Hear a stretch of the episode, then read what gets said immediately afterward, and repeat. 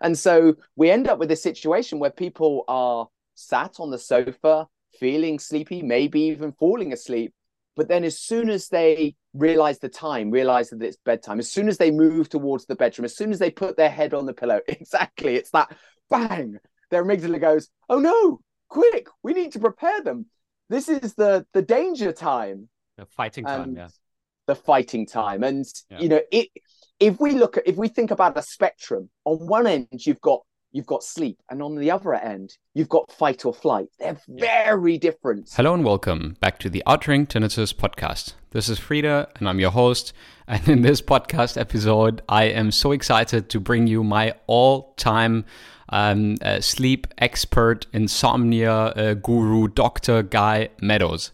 Um, honestly, personally, in my own uh, story with insomnia, he has played the greatest and most influencing role in helping me get back to uh, natural and refreshing sleep. And uh, he really is a role model in everything he does for people with insomnia, claiming their lives back and really helping people back on track and I get so excited when I speak to him. And I was been I've been looking forward to this podcast interview for a long time.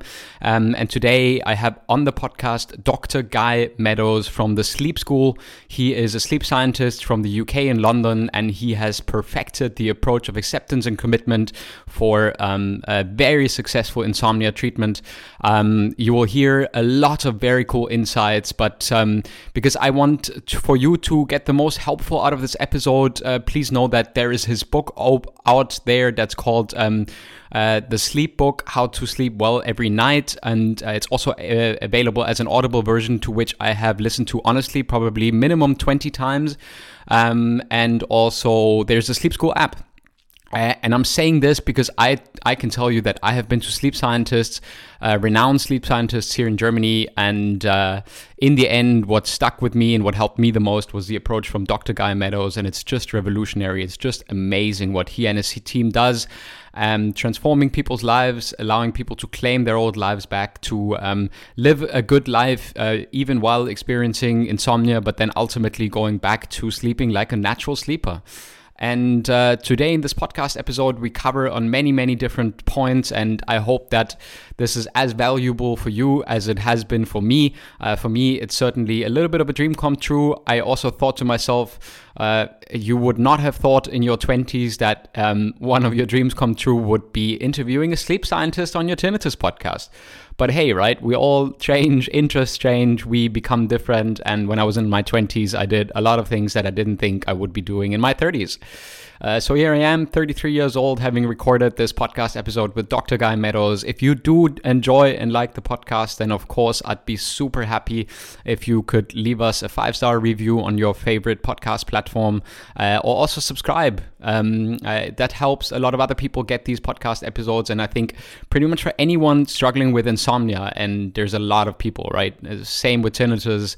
Uh, with insomnia, it's even up to 30% of the population will at some point in their life experience a bout of insomnia. And some people, a lot of people also deal with chronic insomnia. So, yeah, um, let's do the intro and then get right into the episode with sleep scientist, sleep school founder, and my personal hero. He's no less than my personal hero, uh, Dr. Guy Meadows. Enjoy, guys.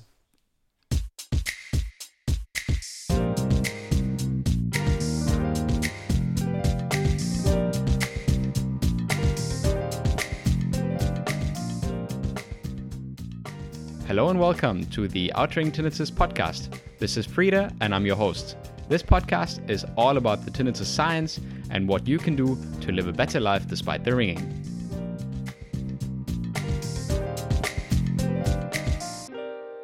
This episode is brought to you by mytinnitus.club.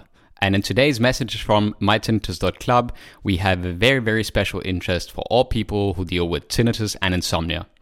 Inside our mytinnitus.club community, you can find a dedicated section that allows you to find all the helpful and necessary resources for you to get a good night's sleep, even with your tinnitus.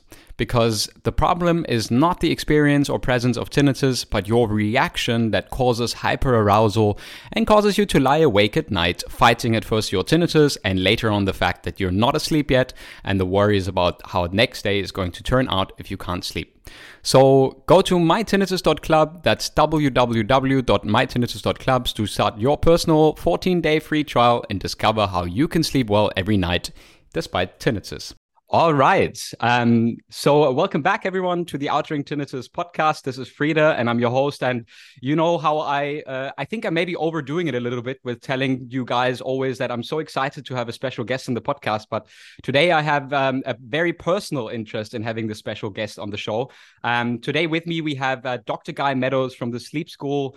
Um, and uh, I, my personal journey with insomnia um, has been so much inspired through all the work that he does uh, in in his program. And uh, yeah, welcome, Dr. Guy Meadows, to the show. And we are so excited to having you on today to talk about tinnitus and insomnia and uh, how we can help people with both of those uh, issues.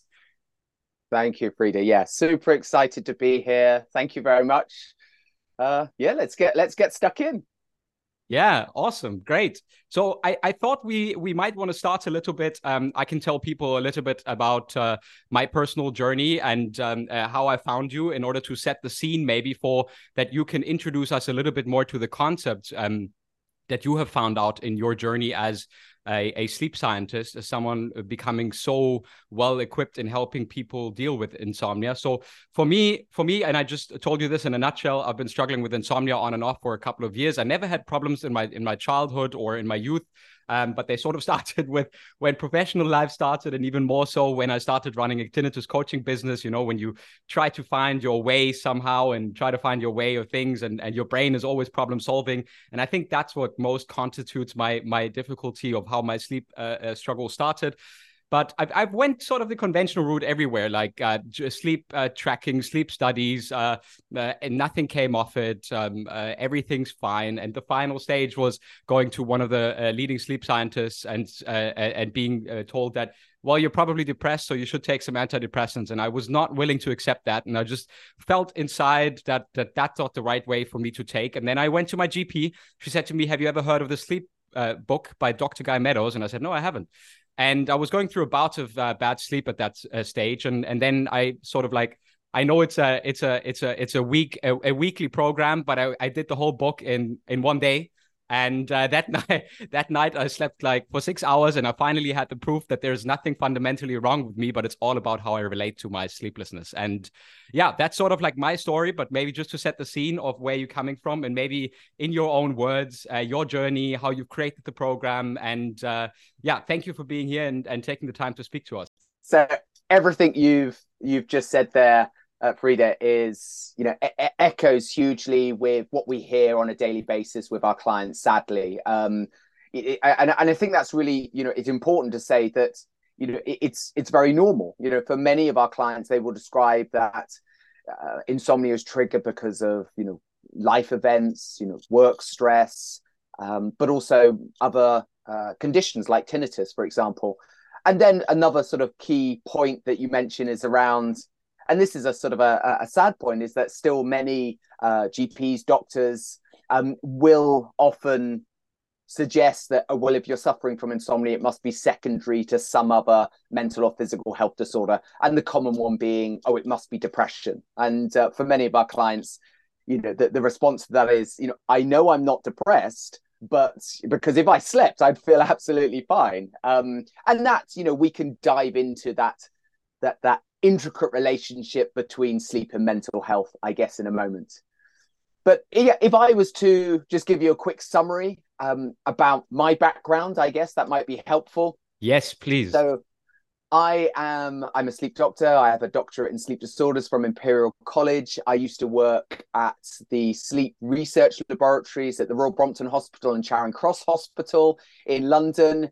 And incidentally, you know, there's no irony lost in the fact that my first bout of insomnia was triggered because of doing nights, and uh, you know, and basically was triggered as a result of spending my time watching other people sleep or not sleep, and and and you know, this might be appropriate for some of your listeners. You know, that was simply because of the fact that I was doing shift work, and mm. uh, and shift work obviously causes that um, mm biological chaos, that that that uh, misalignment of your circadian rhythm, which you know is is a is a sort of a, a, a trigger for insomnia, and so that's what led to my first sort of personal experience of of sleeplessness, of insomnia, and and and it really so it so it spiked that sort of personal interest, but also a professional interest as well, because insomnia is is is psychophysiological,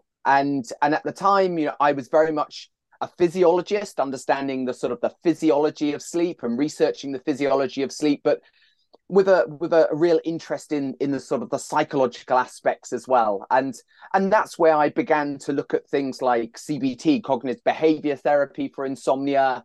And after i finished my phd i began to explore methods to help insomniacs which were kind of beyond the the standard drug therapeutic model which was out there and and began to explore uh, cbt and you know, to cut a long story short, what I found is that CBT, cognitive behavior therapy for insomnia, it works, but it wasn't as effective as I wanted it to be, or my clients wanted it to be, and and I began to just employ other approaches. And at the time, I was already using, beginning to use mindfulness um, for my own in my own personal life with to help manage my own anxiety. And we've just got to sort of frame the fact that you know this was like I started to use mindfulness in like 1999 and wow. where you could only only find mindfulness in London at your local Buddhist center.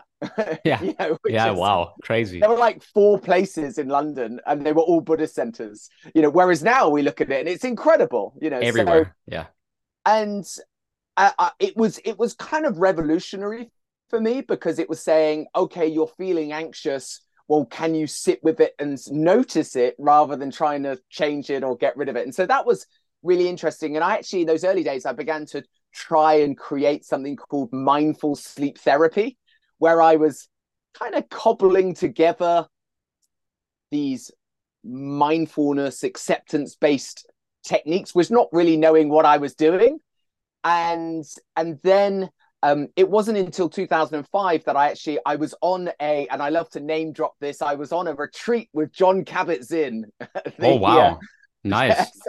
he he'd come over to the UK. It was a you know such a, a, a, and we did this this I think it was like a two or three day retreat in Oxford. It was absolutely amazing. Obviously, you know, sort of the, the godfather of mindfulness, yeah, um, or bringing it to the Western world. And I met someone there, and they said, you know, do you, do you uh, know acceptance and commitment therapy or ACTS? And and that was really the sort of you know, the, the the start of everything because suddenly I found this this model that was already being used and it was you know still i mean it was in its infancy despite the fact that it was had been you know had started you know in like the late 80s by stephen hayes kelly wilson kirk strosahl yep. and that's where i began to then apply the acceptance and commitment therapy based model to insomnia and um and you know to and and then in you know, 2013 i think it was you know uh, published the sleep book and uh, and and now you know i am the clinical director and co-founder of sleep school where we apply the model of acceptance and commitment therapy for insomnia and I guess the latest update is that we we now have our digital therapeutic. We have the Sleep School app, which has our 30 day overcoming insomnia program, which is, you know, I, I see as the the latest version of the sleep book. And the great thing is because it's an app, I can sort of tinker with it regularly. So I talk to clients and I think, oh, that's really cool. Okay, we'll update that section to include that bit. So it's sort of like a, a live version of, of of the book now. And and yeah, and so that's how I find myself here today. I, I love it, and I can connect with uh, so much of what you're saying. And uh, I, I, think you're sort of like ten years ahead of me because I, I, I, I do, I do something similar, but in in a different space, right? So I use um, ACT um, not only in a scientific, um, in a scientific evaluation of the effectiveness of applying acceptance and commitment to tinnitus, but uh, you know, I, you know, I, I told you this before. I, I have a community, an online community with um, online courses, and a lot of times I find myself applying metaphors from um, the uh, the psychophysiological aspects of insomnia to tinnitus, right? So the relationship that you build with your tinnitus or that you maintain with habitual behavior to your tinnitus determines your tinnitus. In the same way, I cannot stop thinking about um, uh, uh, your sentence in the sleep book. Uh, therefore, um, how you react to your insomnia determines your insomnia. And this is the one thing that I can say to all people. And I have created this little thing where I say an ACT key inside our community. So for people to uh, to tell themselves when they fall back into habitual behavior or reacting to their tinnitus. So when they develop their own ACT key, and for me, my ACT key for insomnia is how you react to your ins- insomnia determines your insomnia. So if I find myself awake at night, I know, ah, Frieder, how you react to your insomnia determines your insomnia. So I like snuggle up on the pillow, I close my eyes, I give a little smile, and I'm like, I'm just here lying here resting and chilling. So for some people who who may have not read your book yet, that might be uh, sounding super counterintuitive, and they might be light years away from lying awake and uh, and all the concept of the silver, bronze, and gold medal. So we can just um, tell you, uh, go out there, get the sleep book by Dr. Guy Meadows, and then you will start being able to find all these concepts in there. But I find this uh, so amazing of what you're sharing that the, the, development of the ACT therapy um, uh, uh, for insomnia um, can help people change the way they deal with their sleeplessness completely. And I, if you can speak to it and and and and the difference, because I think. Um, in the last 10 years, there was a huge surge in the um, awareness around sleep, right? We had Matthew Walker publish his book, he massive waves. And I must say, I like Matthew Walker and I and I'm all for the approach that he gave people to make sleep a priority. But at the time when I heard his stuff first, he was not very good for people with insomnia because he basically said if you don't sleep eight hours uh, a night, you might be dead within the next 10 years. And that was not a great thing to tell someone who's dealing with insomnia. Now, I know he has, so not to be able, not to be saying something against Matthew Walker, I know that he has relativized a lot of these things because he wanted to push for more awareness around uh, uh, sleep and how sleep is important for us. And that's very important for our society. But I, I, I also know that at the time, it was kind of this productivity thing, right? Everyone came up with a Asana and product management things and Monday.com, and we need to get more done with less time, and and but we also need to sleep better, work life balance, all of these kind of things. But then people with insomnia, they feel like I'm left, I'm left out here. So if you could speak to how how the ACT therapy, so the ACT therapy, acceptance and commitment therapy, helps people to go through a completely different approach. And maybe we need to share a little bit more um, on the podcast how that approach can uh, help people sleep better um, um, um uh, uh, and, and and manage their insomnia in in in in a more let's say holistic way rather than turning to conventional uh, uh, uh methods. Absolutely. Absolutely. And I, I think it is really important. You know, I could talk for hours on every. There were so many points that you've just sort of mentioned. You know, so um, the, the you, you mentioned about that relationship between you know sort of the, the use of ACT for insomnia, the use of ACT for for tinnitus, uh, but also another one which is very similar. Um, it is chronic pain as well, and and so if if we kind of uh, what I've tried to do is walk a cl- walk, you know, the, the, the people listening through yeah. the ACT model, and so people can kind of understand it in relation to how it helps with insomnia. So, if we if we just start, you know, insomnia is means a difficulty sleeping, and um and you know that can be acute. So, sort of uh, people experiencing uh, you know, a bit of sleeplessness, um, uh, sort of for a few nights a week, but for a period less than three months. When it becomes, you know, it is it's guaranteed. It's three or more nights per uh, week for a period greater than three months. Then we're looking at more of a clinical diagnosis, and it's beginning to impact things like mood, things like focus and attention, the ability to get on with your life, and so that's where we we start moving into this into the domain where um, people will, will if if you you know if they're listening they're experiencing they'll understand this. It's it's where you enter the vicious cycle of insomnia which is where you begin to worry about not sleeping. And the more you worry the less you sleep. And the less you sleep the more you worry and we go round. But there's also another really crucial human element which is when we are presented with a problem what we do is our wonderful controlling mind goes i need to fix the problem. And so what can i do to fix this? And and this is this was one of my kind of um you know moments of you know enlightenment shall we say you know way back when I was working with chronic insomniacs, and you know, I, I came up with this this this saying, which was, you know, if you ask a normal sleeper what they do to sleep, they'll basically say, yeah, exactly. It's like I, I don't, know. know. I have no idea. Yeah. You know, they shrug their shoulders and you know they look confused. You know, go, well, I just put my head on the pillow and I fall asleep. But if you ask an insomniac, well, then they will give you a list as long as their arm. And and this is what I suddenly realized. You know, insomniacs were putting so much time, effort, energy, emotion into getting themselves to sleep, only to find that it wasn't actually working. And almost what was happening is sleep was getting put up on this pedestal. It's like, I have to do all of this in order to try and achieve this, and it doesn't even guarantee it. And you know, and, and this is, you know, for so many of our clients, they would be lying in bed and they'd be going, I've done all of the the, the sleep hygiene guidelines. I've I've been a good person. You know, I haven't drunk any alcohol. I haven't had any caffeine. I I ran a marathon today. I did some yoga. I you know, I did some meditation. I've done everything right. But I'm still not sleeping. And then of course the natural, you know, sort of uh, common denominator is that that people get to is, you know, it must be me. I'm not doing it right. So then you stack in to you know an already difficult situation a load of self blame, and you know the bottom line is the more people are doing, well, they're trying to achieve something that requires nothing to do it by doing lots of stuff, and and this is where you come into that struggle sort of metaphor, which is this classic insomnia tug of war you know what happens is when people can't sleep they start to get caught up in this tug of war. They're desperately trying to get to sleep. And you know i've got another saying that i you know uh, you know some phrase that i say which is that you know you never hear anyone say wow i really struggled my way into that great night's sleep. You know it's sort of it, it, it, it doesn't happen because yeah. struggle is associated with arousal with fight or flight, you know, with uh, anxiety. And these are not the conditions in which sleep emerges.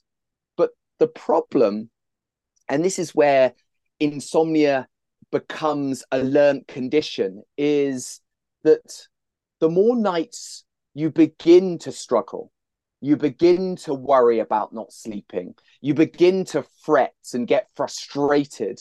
Well, the more your your brain does what it's naturally evolved to do is to go, well, this situation seems to be a bit of a problem. Therefore, mm. we should prepare that person for this situation the next time it's going to happen. And so we end up with a situation where people are sat on the sofa, feeling sleepy, maybe even falling asleep. But then, as soon as they realize the time, realize that it's bedtime, as soon as they move towards the bedroom, as soon as they put their head on the pillow, exactly, it's that bang, their amygdala goes, Oh no, quick, we need to prepare them. This is the the danger time. The fighting time, yeah. The fighting time. And yeah. you know, it if we look at if we think about a spectrum, on one end you've got you've got sleep, and on the other end, you've got fight or flight. They're very yeah. you know, sort of this one takes milliseconds to you know, sort of get into that place. And whereas this one, the average, you know, the average person takes 15, 20 minutes to fall asleep. So you can see there is actually a point worth making that actually from an evolutionary standpoint we are the, the scales are weighted hugely towards fight or flight and you know another thing i always say is that you never see anyone fall asleep running away from a bear um nope.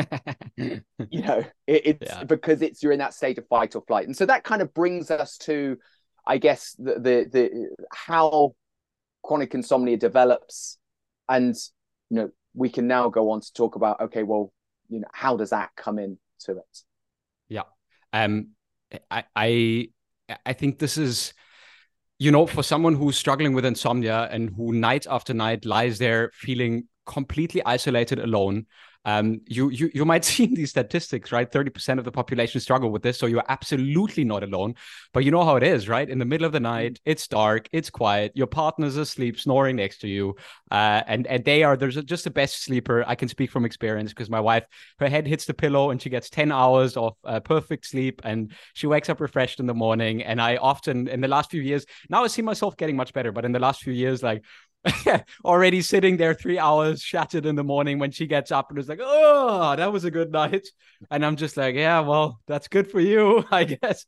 No, but I, I, you know, that to understand, and what I want to say with this is an understanding of why that is the natural reaction of your brain and that you have nothing done wrong. And if you have the perception of having done wrong something, then you lack the compassion with yourself of saying, hey, this is a totally normal process. My brain wants to protect me from something. And your natural problem solving brain is trying to suggest strategies for you to how to avoid the pain that you're experiencing right? But it's not through the avoidance of the pain that you're going to get better with this thing. And in the similar way, everything you said is one-on-one being able to be applied to tinnitus and tinnitus habituation habituating to, to your tinnitus so that tinnitus goes into the background. It becomes like the humming of your fridge. When you sit in the morning read your newspaper the humming of your fridge is only a problem to you if it's different than usual because you will say oh maybe my fridge is breaking and i need to get a new fridge. Otherwise your brain tunes out the fridge completely. You won't even hear the fridge. And th- this is the same thing with tinnitus how, how your brain has categorized your response to tinnitus either as something that you read online and forums as people struggling with it for years, or maybe even sad cases of people uh, committing suicide in response to tinnitus, because those are there, right? But mm. Uh, to, to understand that um, how you react to your tinnitus and manage to develop compassion and an understanding of why your fight or flight instinct is triggered and why your problem solving brain is trying to make all of these uh, escape routes out for you, not wanting to experience all these negative emotions and feelings in, in regards to your tinnitus, that actually keeps your reactivity alive and keeps you sort of like in this heightened state. And in the same way, I will try to tell people if you practice ACT, then habituation uh, doesn't have to be months or years away in the same way if you practice act insomnia doesn't have to last for months or years there, there is the possibility that you have I, I read this on your on your forum a, uh, a few days ago. A, a lady writing, "I had a panic attack in the evening, and half an hour later I was asleep." So you know that the physiological ability of your brain to either uh, go to sleep has nothing to do with your with your with your panic state in the first place you, physiologically you're still able to sleep.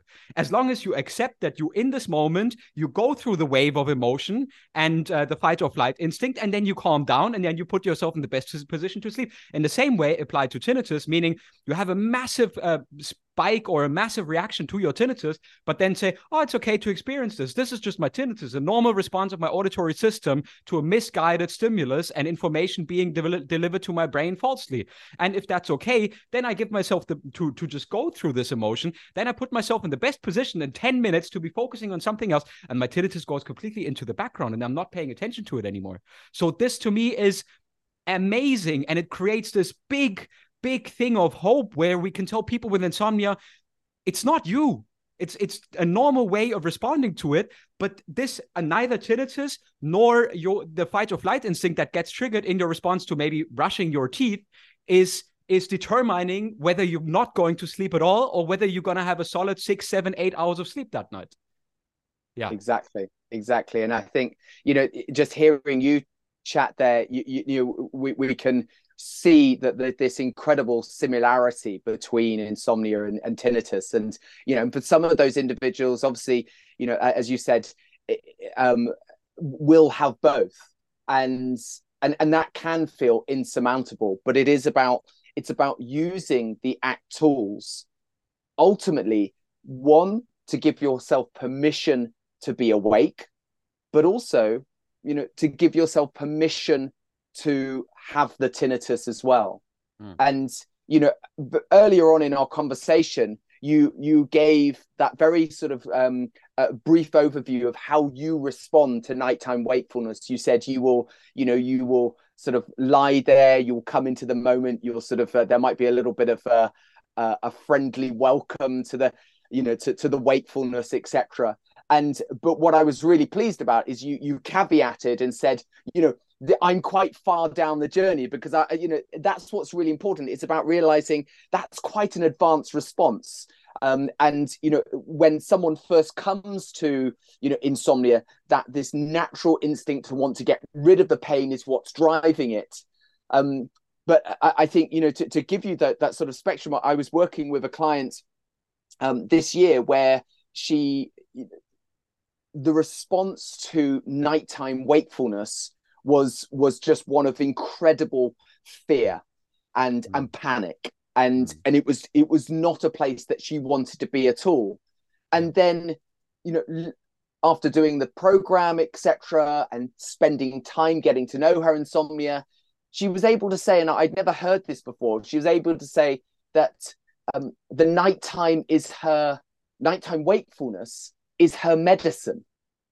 And it's this that's what this is all about is this transformation of her relationship with the the the discomfort the pain the fear where she can now go actually you know, nighttime wakefulness which is exactly what you were referring to is this is no longer something to be gotten rid of or to be escaped or run away from. It's an opportunity to learn from to get to know to put into practice all of the the tools that we use in acceptance and commitment therapy to to to ultimately transform your relationship with the with the sleep or with the tinnitus etc um i i to me honestly this is still all of this is still mind-blowing because it is something where we see in our world so many people being uh, overly stressed uh, using sleeping pills and uh, and and and it's just seems to be in so much turmoil but this seems to be like the one thing that requires no medication.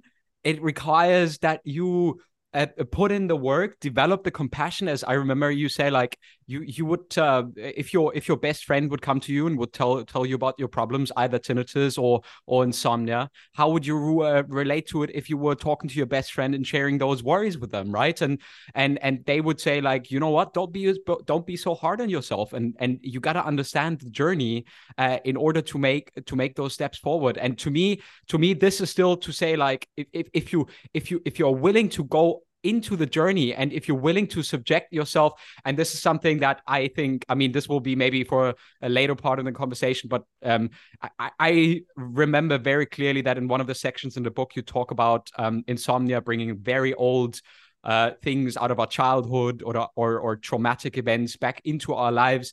And you know to go it is obviously a very advanced step but to go from lying awake panicking or or or, or beating up your pillow or or getting up to drink a, a, glass of wine or or to to and, and I've done all of these things um, and I'm not afraid to share it. And uh, to to saying insomnia is an opportunity for me to getting to know myself better and knowing what are these darkest things that are um, deeply ingrained inside of me and what are these worst fears connected to. Because i often say in the tinnitus habituation journey um, whether a person is going to uh, manage to habituate to their tinnitus largely depends on how they first started to experience their tinnitus. And of course, uh, we want to um, ex- uh, uh, avoid all that very, very first original pain, right? So if they might might might be a few months down down the road or even a few years, but whenever the tinnitus becomes more distressing, what they're going back to is that very, very first experience of uh, maybe insomnia, maybe depression, maybe maybe kind of like the the, the absolute worst moment those ex- they experience, and that's what they relate back to when their tinnitus sort of becomes bothersome again. So, uh, just your in in your own words. Um, uh, uh, because I think it's incredibly helpful to sort of see challenging events in our life also as opportunities to learn about ourselves. Um, um, what, what's your relationship with, with, with that? We'll be back in the episode in just a short moment. I just wanted to share with you something that Dawn, uh, one of our Tinnitus Club members, talked about recently. She shares uh, her insights into tinnitus habituation and what the community has been doing for her. And of course, we'd be super honored to welcome you into our community as well. But let's give uh, Dawn the word. I think um, I've had it for about same as you 15 16 years and I have habituated to it three times in the past uh, but this last time, um, I was just floored with it. I just know how to deal with it. And uh, then I found this place, and it's taught me n- no end. Um, how I was dealing with it was wrong. You know, it's taught me not to react to it. Um, and like you said, it's nice knowing because I think it's a very isolated disease. Um, because you're the only one that can hear it. Your family can't. So you're you you're only you're the only one that knows what you're going through. Uh, but when you come to somewhere like this, it just it it's it makes it easier because you know that you're not on your own. And it's just probably been the best thing. I'm in the best place now in this last two years than I I have been for like I say in the last years. I'm I'm just it's amazing what it's done for me. So, if you're experiencing something that's similar to what Dawn is going through, then you know absolutely where to go and where to look and where to turn to. Um, we'd be super excited to welcome you in our mytinnitus.club community. So, if you head over to www.mytinnitus.club, you can sign up for your 14 days free trial, um, join one of our members' events, introduce yourself to our other members. We are currently getting a buddy system going so that people who are already way on their path path to habituation can support and help other people who are newer in the community. So if this is something that you want to uh, get into and you want to live your best life despite tinnitus, then sign up for your free trial at www.mytinnitus.club. But let's get back into the episode. Absolutely. I, I, I think th- that is the, the, the ultimate mind state, really, which is where we can firstly recognize that suffering is a normal part of being human. It, it's the one thing that connects us all together.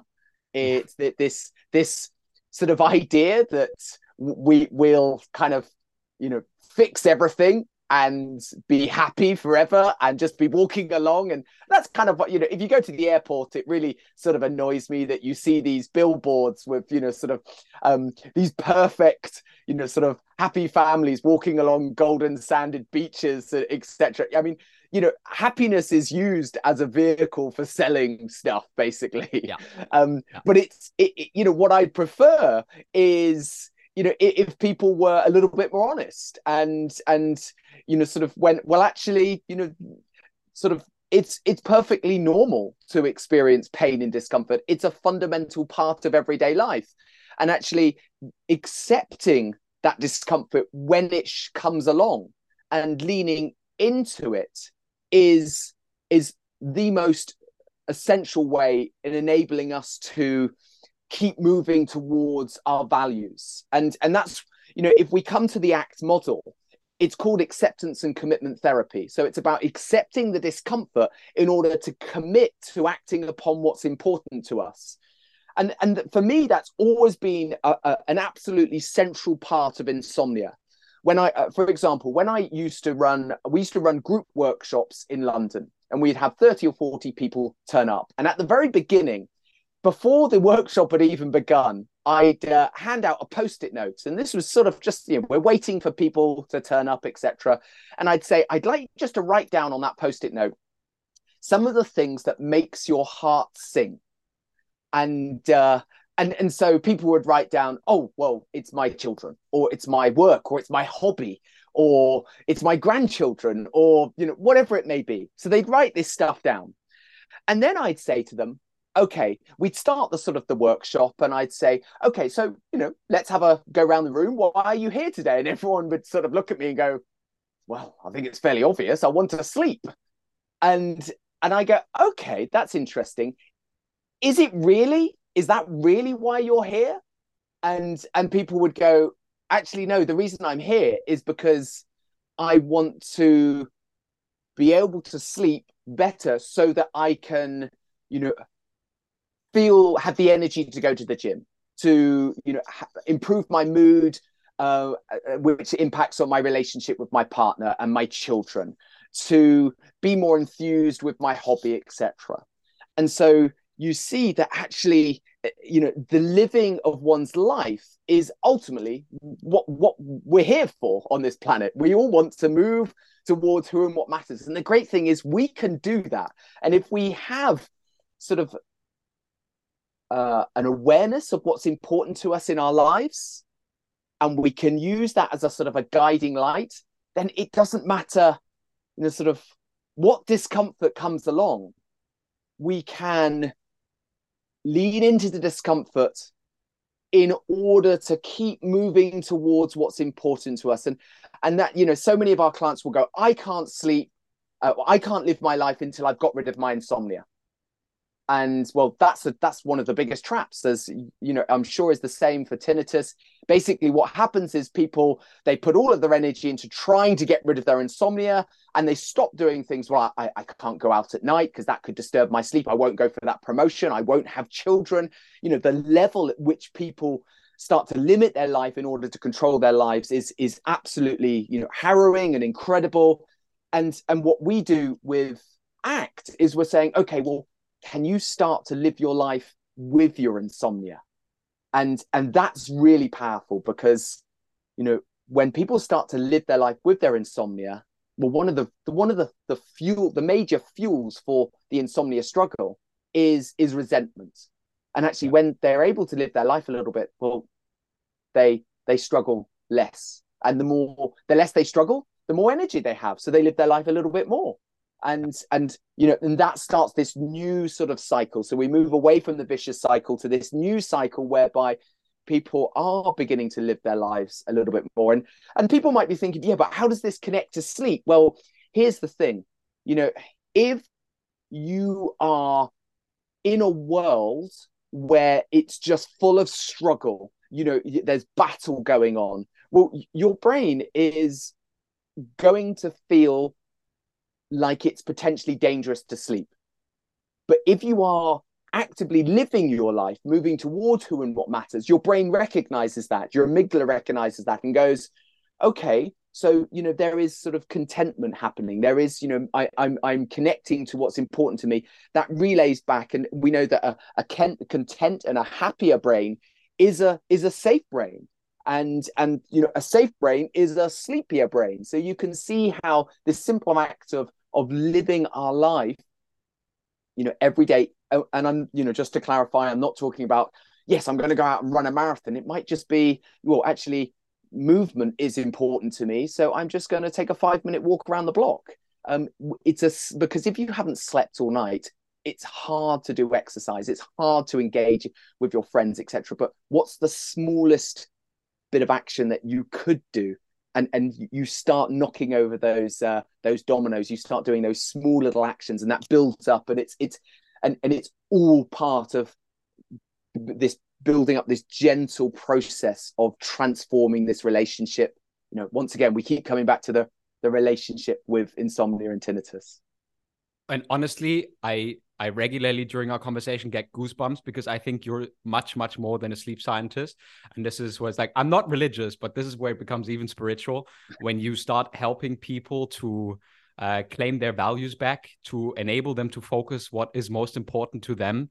And that is just for me, like, this is just for me, it's it's absolutely the most beautiful thing of what you can uh, want to accomplish in your life. And, and that's what we try to do with our community and the people with tinnitus to show them that you know when you put all this importance in on on getting rid of your tinnitus and you and you you know you adopt these belief systems like i can't sit silent in church and enjoy praying and sitting in silence although that's one of the most enjoyable things that i had in my life then mm. you limit yourself to that belief system, not trying out whether you can actually still sit in silence, because silence is a concept, right? Silence is not something that, in the same way that your concept is, I need eight hours of perfect sleep in order to be able to do X, Y, Z, and only then can I continue to live my life and and and and and and engage in the areas that I want to engage in, or become better in the areas that I want to become better in. And if you keep yourself stuck with these belief systems, or if you help people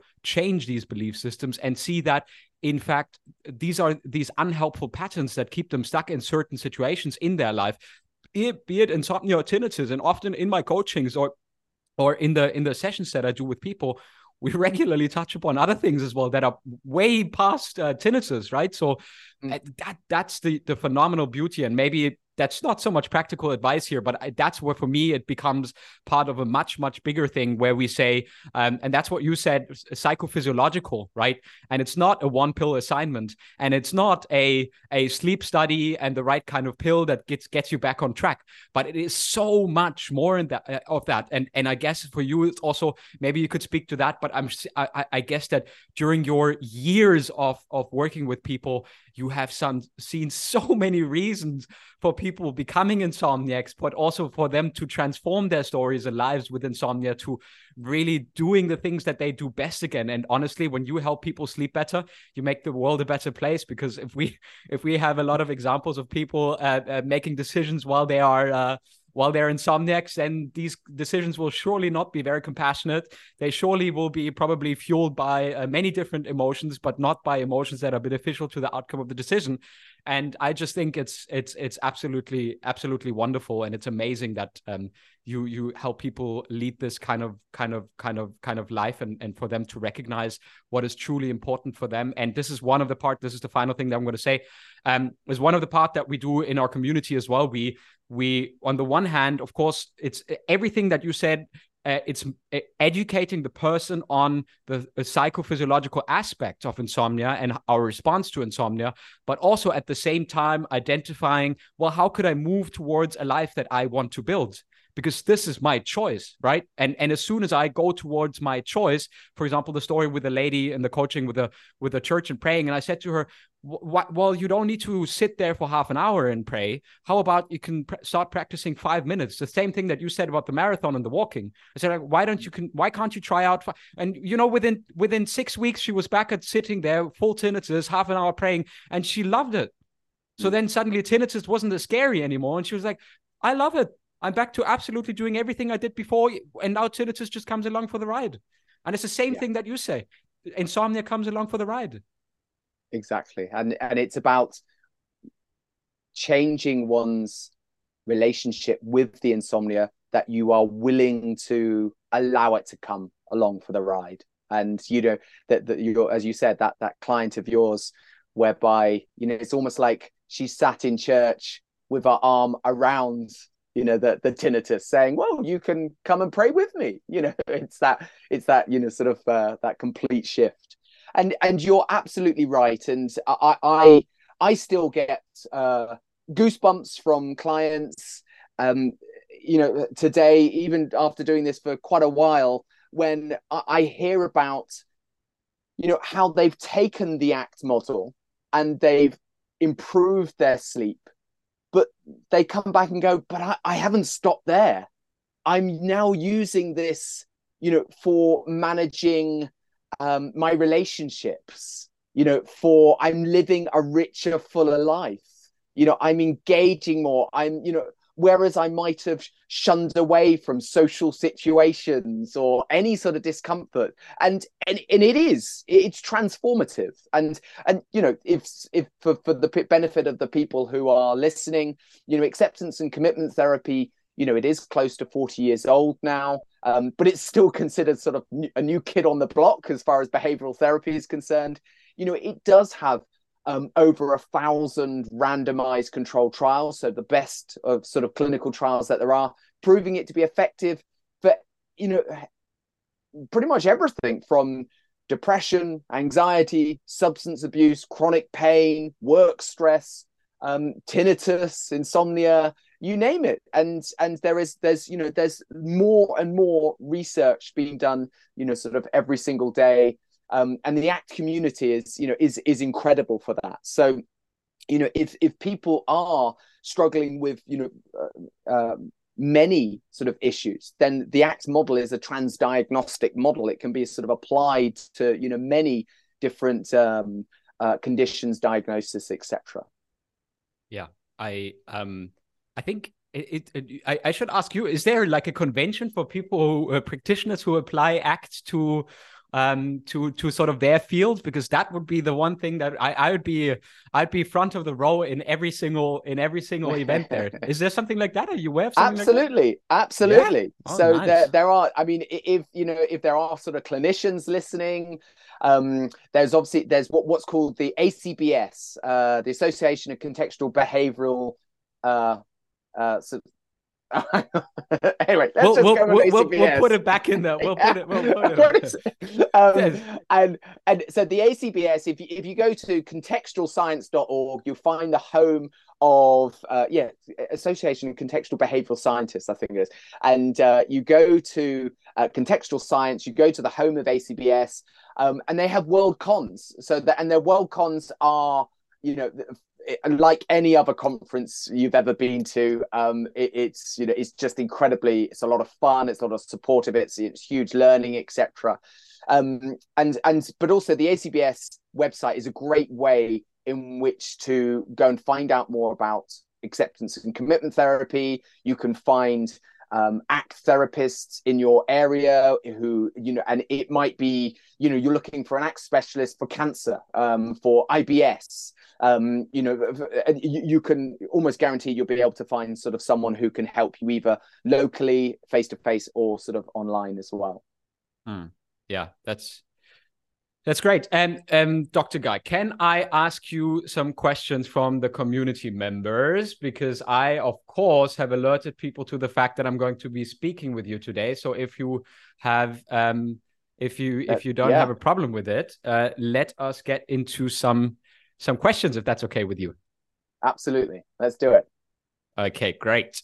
Well, uh, the first question that I have is from uh, Carl, and I know I've been working with Carl for a while now, and um, uh, uh, Carl does have the problem with uh, tinnitus and sleep as well. And he said yesterday, um, I still struggle with the concept that lying quietly awake, silver medal, indicates to the brain that nighttime is for sleep. It has always been very hard for me to do that, and I keep wanting to change positions. Most CBTI programs will have you get out of bed when you cannot fall asleep. So, why the discrepancy between those and Dr. Guy? okay. So, yeah, really fantastic question. And I guess in order to answer this so that people sort of understand, um, we can talk a little bit about the difference between um, CBTI and ACTI. Um, so one of the mainstays for CBTI is what what uh, was it? Carl was it? Uh, was Carl, yeah, yeah, yeah. Carl, yeah, yeah. Carl, Carl was referring to is something called stimulus control therapy, um, and uh, what that suggests is that um, it, there's something called the quarter hour rule, which is if you've been awake for more than 15 minutes, get out of bed and go and do something else. Yeah. And the the basis behind it is you you don't want to associate the nighttime with lying in bed awake struggling. And you know i completely agree with that um, because you know that that's just going to fuel that conditioned response. However what i very quickly began to sort of disagree with when i was using cbti was that you know is getting is telling someone to get out of bed the the answer the solution to this this sort of issue we know that the more someone struggles, um, the more hyperarousal, the more you know, the worse that will so- association become. But you know, I was telling people to do this, and for some individuals, they created a new association whereby the nighttime was associated with basically getting up and running around the house, and and also, you know, for some individuals, well, getting out of bed, yes, made them feel less anxious, you know, they didn't learn to deal with the anxiety. As soon as they got back into bed, they felt anxious again. So what I wanted to do was, you know, focus on two elements. The, the first one was what if we were to allow people to stay in bed? Because, firstly, people just don't like getting out of bed. We're moving into winter in the northern hemisphere here right now, and you know, yeah. when it's dark and cold, people don't like yeah. getting out of bed. So, not no. many people would actually do it. Um, but you know, what if we were to teach people how not to struggle? What if we were to give them the tools to be open and willing to experience the discomfort that's showing up? And that could be the boredom, it could be the mind racing, it could be the anxiety, you know, or the restlessness, etc. So that was the first element can we use the ACT model to increase people's willingness to experience the discomfort? Um, and the second one was, well, what if we told people, if we allowed people to stay in bed, because that's what they want to do anyway. Um, and also, we know that resting in bed in a peaceful state can actually bring you a lot of benefit. You, are you're, you're saving, you're conserving energy for one, um, which is great for you know sort of moving towards your values the next day. But also you're still getting the benefits of rest you're getting repair you're getting memory consolidation. So resting in bed is really helpful. And so it was off the back of this that i created that the podium of nighttime behavior which is the gold medal goes to lying in bed asleep what we kind of all want. The silver medal goes to lying in bed awake resting open to experiencing what's showing up. The um, bronze medal goes to lying in bed, kind of struggling. We're probably picking up our phone. We're engaging in our thoughts. We're sort of trying to get rid of stuff, you know, might be trying to count backwards from 300 or, you know, all of those techniques. And then no medals goes to getting up and running around the house. And to answer Carl's question, you know, how does um, the silver medal position, you know, help to bring us closer to sleep? And it's it's a lot of it's exactly what we've been speaking about already. It's about helping us to respond in the most helpful way to nighttime wakefulness. And one way I liken this to is imagine that we were stood on the edge of a pond, okay, the edge of a lake, and the lake is dead calm. And I sort of, uh, you know, sort of meet meet Carl, and I meet you, and I say, okay, guys, you know, I, I'm going to give you, uh, I, I'm going to give you a stone, and I want you to throw it in, but I want you to to throw the stone in, which is going to create the least amount of ripples. And so I hand you, you know, I, I've sort of, you've got a choice. You can have a little pebble, or you can have a sort of a, quite a big boulder. You know, which, which one are you going to choose? Probably the pebble. the pebble. Yeah, it's intuitive, isn't it? It's, we're going to choose the pebble because we know that it's you know, it's still going to create some ripples on the yeah. surface, but they won't be big ripples. And and that's what I wanted. I wanted to respond to nighttime wakefulness in a way which creates the least amount of wakeful ripples, the least amount of arousal. And so the the silver place, it's about being in the moment. So we've got that sort of mindful noticing element, which is really great because that that moves us into the prefrontal cortex, which has with it so much sort of emotional regulation. We're, we're sort of being a bit of more of an observer. We've also got that. Um, uh, uh we, have got the sort of the the rest element to it, and um, we've got the open skills. We're we're learning to be to notice and let go of our thoughts and be willing to experience our feelings. And we've got the valued element as well. We're we're purposefully choosing to respond this way to save energy for the next day. And what this does is and this is the this is the the most important element is that you are behaving in this way in this moment not to get yourself to sleep then so, silver place is about giving yourself permission to be awake in order to cultivate a healthy relationship with sleep, which will enable you to sleep in the future.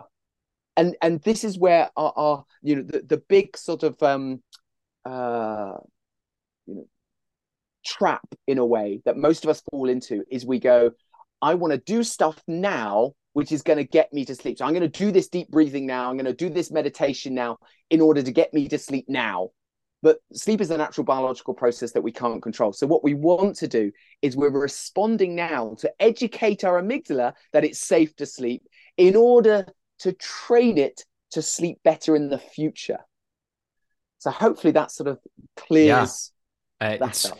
I, I, I'm a personal. I think some people who are listening to this who are in the community, they will sometimes uh, people might get annoyed by me using so many metaphors, but I'm exactly the same. I love these metaphors, like metaphorical language, like the the stones and and the and the marble is an amazing concept, and it's perfectly perfectly well. And the only thing I can add to that is uh, what you say in your book um, to access the pre-sleep phase, which everyone is doing, right, quite naturally. But the insomniac insomniac has uh, uh uh, using to access this pre-sleep phase, which every other normal sleeper is uh, doing every night while putting their head on the pillow, closing the eyes, not getting distracted by the fact that they're not immediately sleeping, right? So, so, so like accessing this pre-sleep phase to be asleep at a later stage, not right now, but at a later mm. stage, and knowing that if in half an hour I'm not asleep, that's perfectly okay. Because if after half an hour I'm not asleep and I'm going like, oh my goodness, why am I not asleep? That kind of arousal prevents us from falling asleep. And then an hour later, we deploy further coping strategies. So maybe if, I can just say one thing for people with tinnitus, um, it's it's about accessing this and um, I know that uh, the the journey is a, like the the the challenge uh, basically got upgraded to level two already because if you're dealing with uh, arousal based on tinnitus and of the fact that you are awake at night, then those two things combined might make it even harder. But again, there is no sign that you lose the physiological ability by your auditory cortex uh, being uh, a little bit more active because your auditory cortex is always active during sleep, even right. So we all know that the auditory cortex is constantly active and that's the reason for why we are easily awakened out of sleep when when sounds happen that we're not familiar with and our, our amygdala decides to say like hey get up there's something going on here. For example that's why we have smoke detectors that uh, have a high pitch alarm in the middle of the night when they go off right? To uh, wake us up and say hey there's uh, some there's a fire going on. Get up and, get out of bed. And of course uh, our ears function in that way that they are alert us and say like get up now. And um, it, but it is but it is the categorization of these things. And my metaphorical language always includes if you um, if you move to a new place um, and there's train tracks nearby and um, at first, it's very difficult to sleep because every 20 minutes there's a train going. It's sort of similar to your tinnitus when you try to fall asleep. And um, uh, at first, the first few nights, it's very difficult for you to sleep because the train constantly wakes you up again. But after two weeks, you get a visitor, you sleep normal. The visitor goes like, "Oh, I had a terrible night of sleep. What's with that train out there?" And you're like, "What train?" And you're like, well, I, I, thought these trains stopped going because there was some. And they're like, no, no, the train were going all every time. And I'm, I'm saying like, so it is the relationship that you have with that train that determines whether you're being waken up or whether you're going to be soundly asleep. And it's the same thing with your tinnitus. If you condition yourself in the way that you know that tinnitus is no obstacle to to uh, experiencing a, a, a, completely and restful sleep, and I am deaf on one ear and I have a hearing aid and tinnitus in my other ear, and I choose to put an earplug in that right ear because I prefer to to uh, uh, not be woken up by my by my uh, neighbor's kids running around in the middle of the night or stuff like that. So you know, it's all about how you respond in that sense, and and and I think that's what what what what really matters, and that's why it's so important. And and I I thought that is just uh, one of the most um, amazing things for people to also realize when they do struggle with insomnia. In your book, the silver, gold, and bronze medal for me is always like it's like a kind of way of gauging how am I behaving towards my insomnia right now? What what position am I in? And what do I have to do, or rather, what do I have to stop doing in order to move up a position? Yeah. And, and I think the only thing which I would add to that, which was quite interesting, is when we wrote the overcoming insomnia 30 day course in the sleep school app which, as I said, is this sort of updated version. I actually chose to leave out the the the the, the medals podium. And uh, it's quite interesting. There are a few sort of hardline you know sleep book fans and they were like where's the podium? You know so that's something which um you know we, we have to sort of uh, i'm going to reintroduce and put back in because you know it really helped. And and that it is about you know it's about finding metaphors which help people to understand the process and to respond in the most helpful way. Nice. Do we have time for another question? Absolutely. Okay, great. Uh, and then the next one is from Sophia. Um, Sophia says, I do sleep well, but I wake up at least once, sometimes twice in the night, not because of the tinnitus, but other women's medical issues. Does broken sleep affect us, or should we try to get seven or eight hours of uninterrupted? Ooh, that would be nice, eh? Of uninterrupted sleep. I also fall asleep a lot on the on the CT at night. Should I go to bed or is it okay to doze like that? Um, and yeah, that, okay. that's Sophia's question. So I, th- I think the the first thing that I would say to Sophia, which is so important for you know, for everyone to understand it, and and when we're doing you know our uh, we we have a sort of what we call a sleep essentials talk. And it, and it's it's about sort of dispelling a few of the myths and helping people to just understand what happens when we sleep. And you know the big understanding is that it's perfectly normal to wake in the night. Um, this concept that we have to put our head on the pillow here and we wake up here and nothing happens in between you know is is is kind of myth. Um, okay, yeah, if when you're in your early twenties, um, the kind of the golden age of sleep, yes, you you, probably will do that. Pass out. Um, yeah, exactly. Yeah. You pass out and then you wake and up and it's it. like, wow, yeah. you know. Wow. But actually, yeah, exactly. Yeah. The, the the the the, for the majority, well, what we know physiologically is happening is if you bring someone into a clinic and you put electrodes on their head and you measure their brain's electrical activity, which is the way in which we are able to score whether someone is in the different sleep stages. What you'll notice is that we actually sleep in cycles, which are an hour and a half to two hours long. And what people do is they will go from wakefulness down into light sleep, down into deep sleep, back up to light, into REM, and then they pop out again. And that sort of very brief awakening, you know, it, it, it can be, you know, sort of, it's uh, sort of a few seconds at best. And most people are not aware of it actually occurring.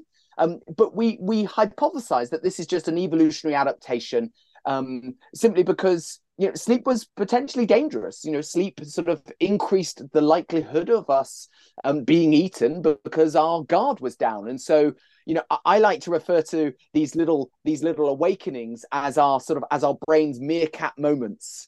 Um yeah. they're sort of you know the the the, the meerkats you know you, you see these nature programs and you know big sort of uh, troop of them. Yeah and there'll always be a few of them on their little sort of uh, little humps, you know, sort of checking for danger. And that's kind of what, you know, our brain does is every hour and a half to two hours, it sort of pops up and it goes, oh, anything to be worried about? And and then, you know, for most of us, we sort of go back down. And, you know, the other important physiological uh and, and so we will the average eight hour sleeper will have you know four awakenings per night there's a greater tendency to wake up um in the latter part of the night. And that's simply because as we go through the day, we build up our sleep drive. And the, that's the sleepiness uh, sort of uh, to, to, the the, well, the, the the sleepiness which we have in the system, and it's the the drive to fall asleep. And so um, that is obviously we often say you need 16 hours of of sleep drive to drive you know eight hours of sleep, and so for most normal sleeping individuals, they will have their strong, highest level of sleepiness right before falling asleep. That's what helps them to fall into sleep. As they go through the night, um, that will dissipate. And after the first four hours, most of that uh, sleep drive, and it's it's mostly uh, connected to a brain chemical called adenosine. Adenosine, which is a byproduct of adenosine triphosphate, the energy molecule. Um, it, will be metabolized. So this means that as we sort of let's say you go to bed at 10 you know you might sleep perfectly between 10 and 2 that first 4 hours first two cycles. But then you're moving into a different phase of sleep. Your our sleep drive is getting much lower um you know and as we're certainly as we're moving towards waking up as well um our body clock starts to go oh well we should start increasing core body temperature. We should start increasing cortisol. We start that uh, basically we start waking up a long, you know, two to three hours before we're actually awake. And so if you're coming out of a cycle in the early hours of the morning, it can feel like you're swimming against the tide in a way. Um, mm. you know, because because of the you haven't got the, the big sleep drive pushing you to sleep, your your cortisol's increased, your core body temperature's increased. And so it's perfectly normal to to wake up. And you know, what you might find is that for insomniacs, they can wake up and their mind is instantly like, where's the bear? Um, but for a normal sleeper who has lots of stuff to do, they might wake up and they go, "What have I got to do today? You know, what about that you know podcast I've got to record, or what about that meeting I've got to give, etc." That's perfectly normal as well, and this is where we respond in that the silver place sort of uh, approach. You know, sort of in order to to say to the to the to your amygdala, it's okay. There's there's there's nothing to be concerned about here. Let's just rest here and you know all being well that will allow us to um uh, to to slip back into sleep and and we carry on. So yeah the, the big take home message there is that it's perfectly normal to wake up in the middle of the night. And for so many of our clients just knowing that can help to lessen anxiety which is a great step towards better sleep.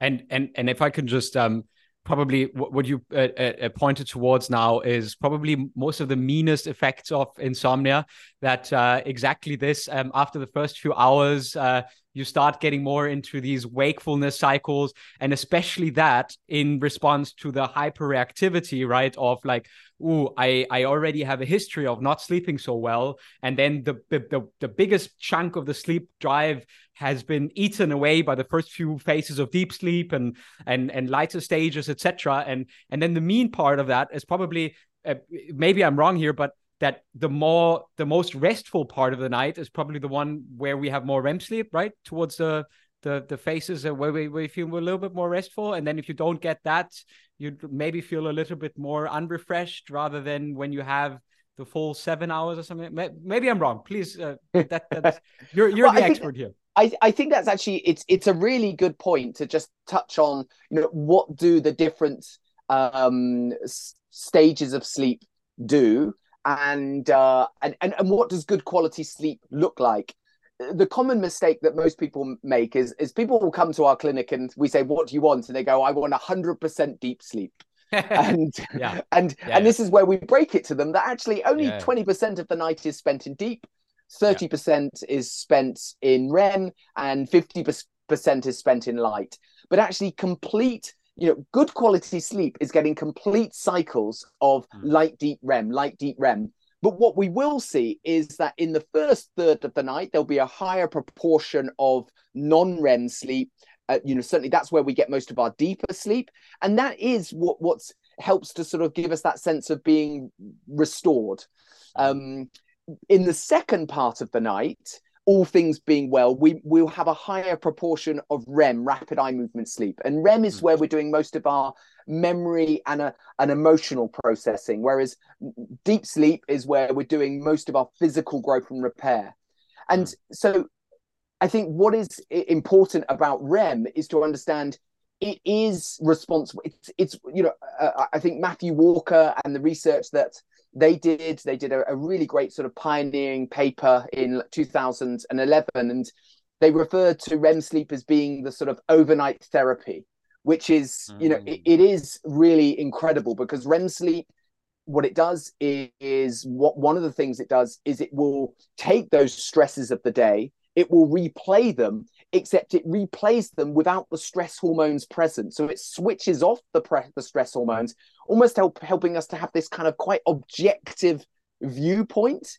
And so it literally helps us to to wake us up happier. Um, but what this does mean is that our REM sleep tends to be quite active.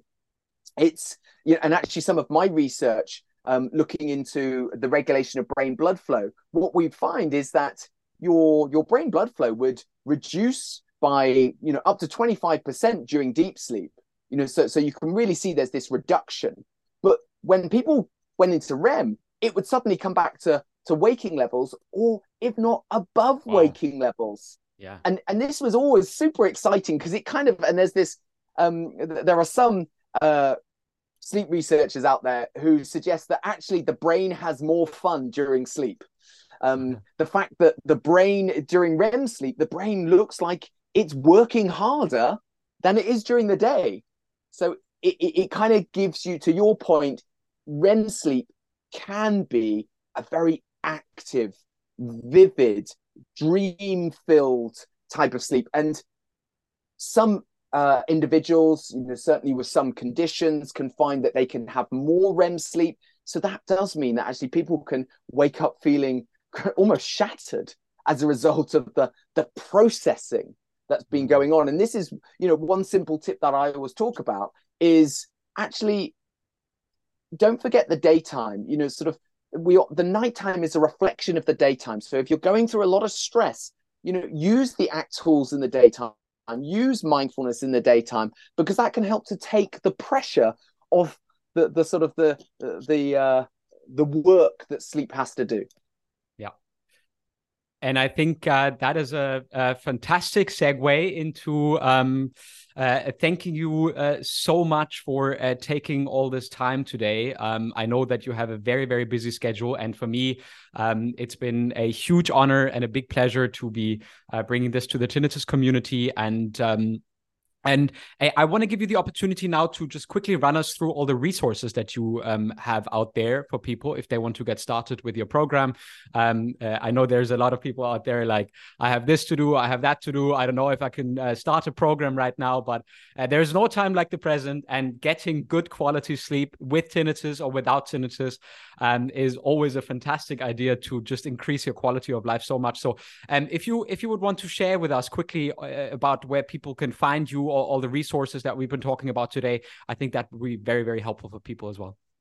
Absolutely. So I've mentioned that we have the Sleep School app. So it's it's Sleep School app. You can find it on all of your app stores. There's a seven day free trial. Um, you know that that's probably the easiest thing to do. It's it's certainly the the latest uh, version of, of, of the sleep book you know if and, and the great thing about the 30 day course is it, it it takes you through the whole of the program gently it's packed full of you know animations guided audios videos etc so it's a much more sort of animated version an audio filled version of, of of the sleep book but obviously so that there's there's there's the sleep school app if people want that print version, there is the the sleep book, and you know the, it, it's translated into many languages, including German. Um, so there's uh, there, there's that sort of side as well.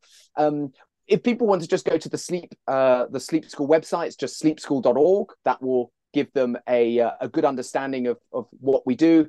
Um, if people want to get access to our clinic, we have actually made it that um, in recent times that most people who were coming to the clinic were, were coming to the clinic having been doing the app and so now um, in order to get a clinic appointment you you need to have an active subscription to the app and so that could be just a seven day free trial and then we can do a kickoff session or we can do a you know sort of a midway through session or a post session and um, and then, like you, we also have a community. So we have a, a, a Facebook Sleep School community, um, which is, you know, it sounds similar to yours. It's a wonderful, caring, loving, supportive community. We have lots of members who have, you know, who who sleep well, but you know remain in order to uh, to help support, which is just you know it, it's mind blowing for me. It's, it's there's such a, a, wonderful bunch of individuals.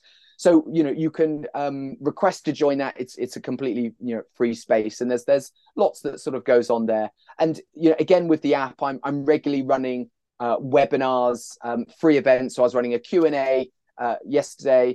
Um, on Thursday, I'm running a welcome to the app session, and then each middle of the, each month, I'll run a sort of a topic session like managing insomnia setbacks or something. So those would be the main resources.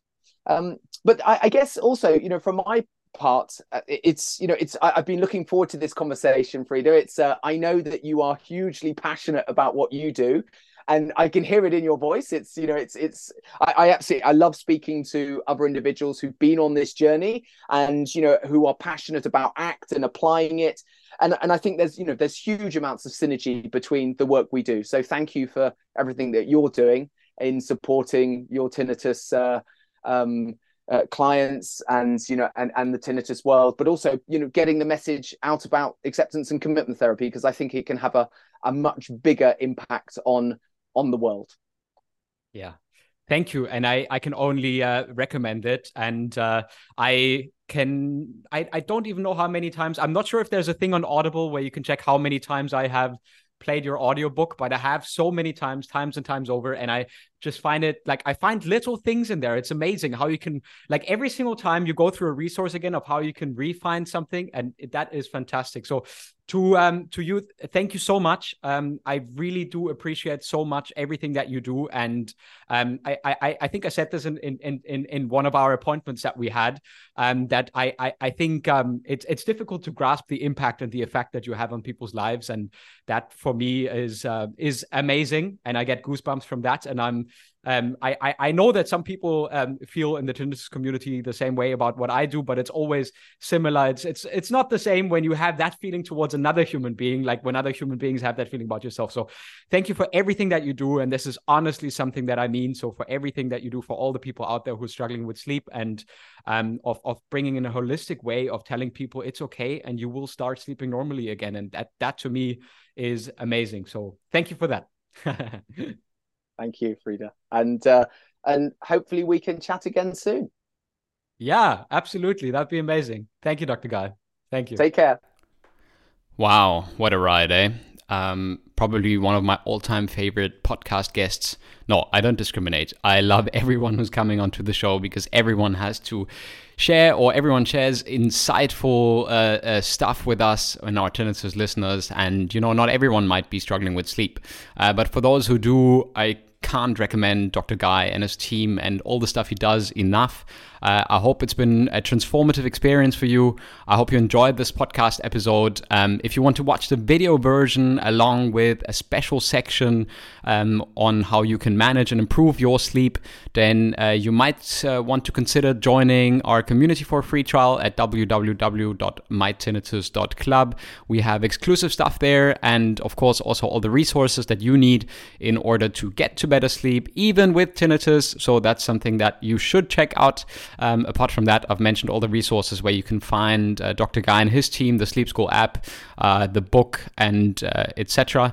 So um, yeah, thank you very much for tuning in. This for me was um, a very very insightful episode. I get goosebumps when I think about um, that uh, Dr. Guy is transforming so many people's lives, allowing them to really claim back their life, to go uh, past uh, their fears of insomnia, to really conquer their lives and spend time with family enjoy life, being with friends, all of these kind of things that we all should or would want to be aiming for.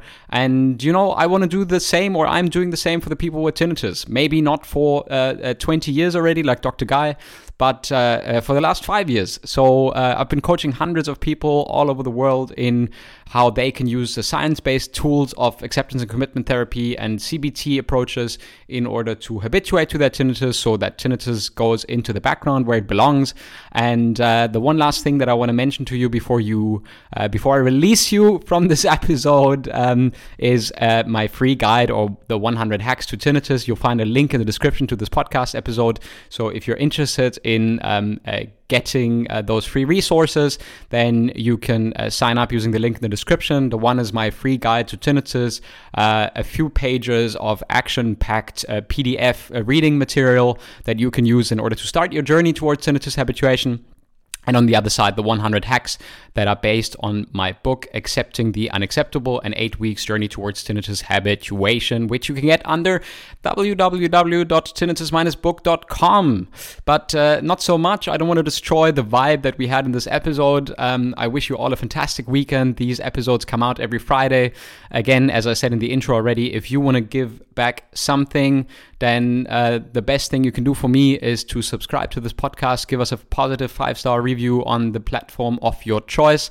And I will make sure to keep the content and the podcast coming. And yeah, I hope you have a fantastic weekend to wherever you're listening to. I hope this has inspired you to conquer uh, your tinnitus or your insomnia or the fear of the things that you might be overcoming right now.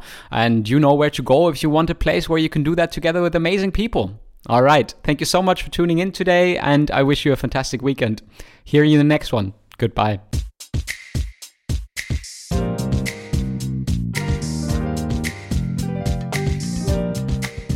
Thank you very much for listening to the Outring Tinnitus podcast. I am looking forward to also welcome you on my website at outringtinnitus.com or if you have any questions, please mail to frieder at outringtinnitus.com. See you next time.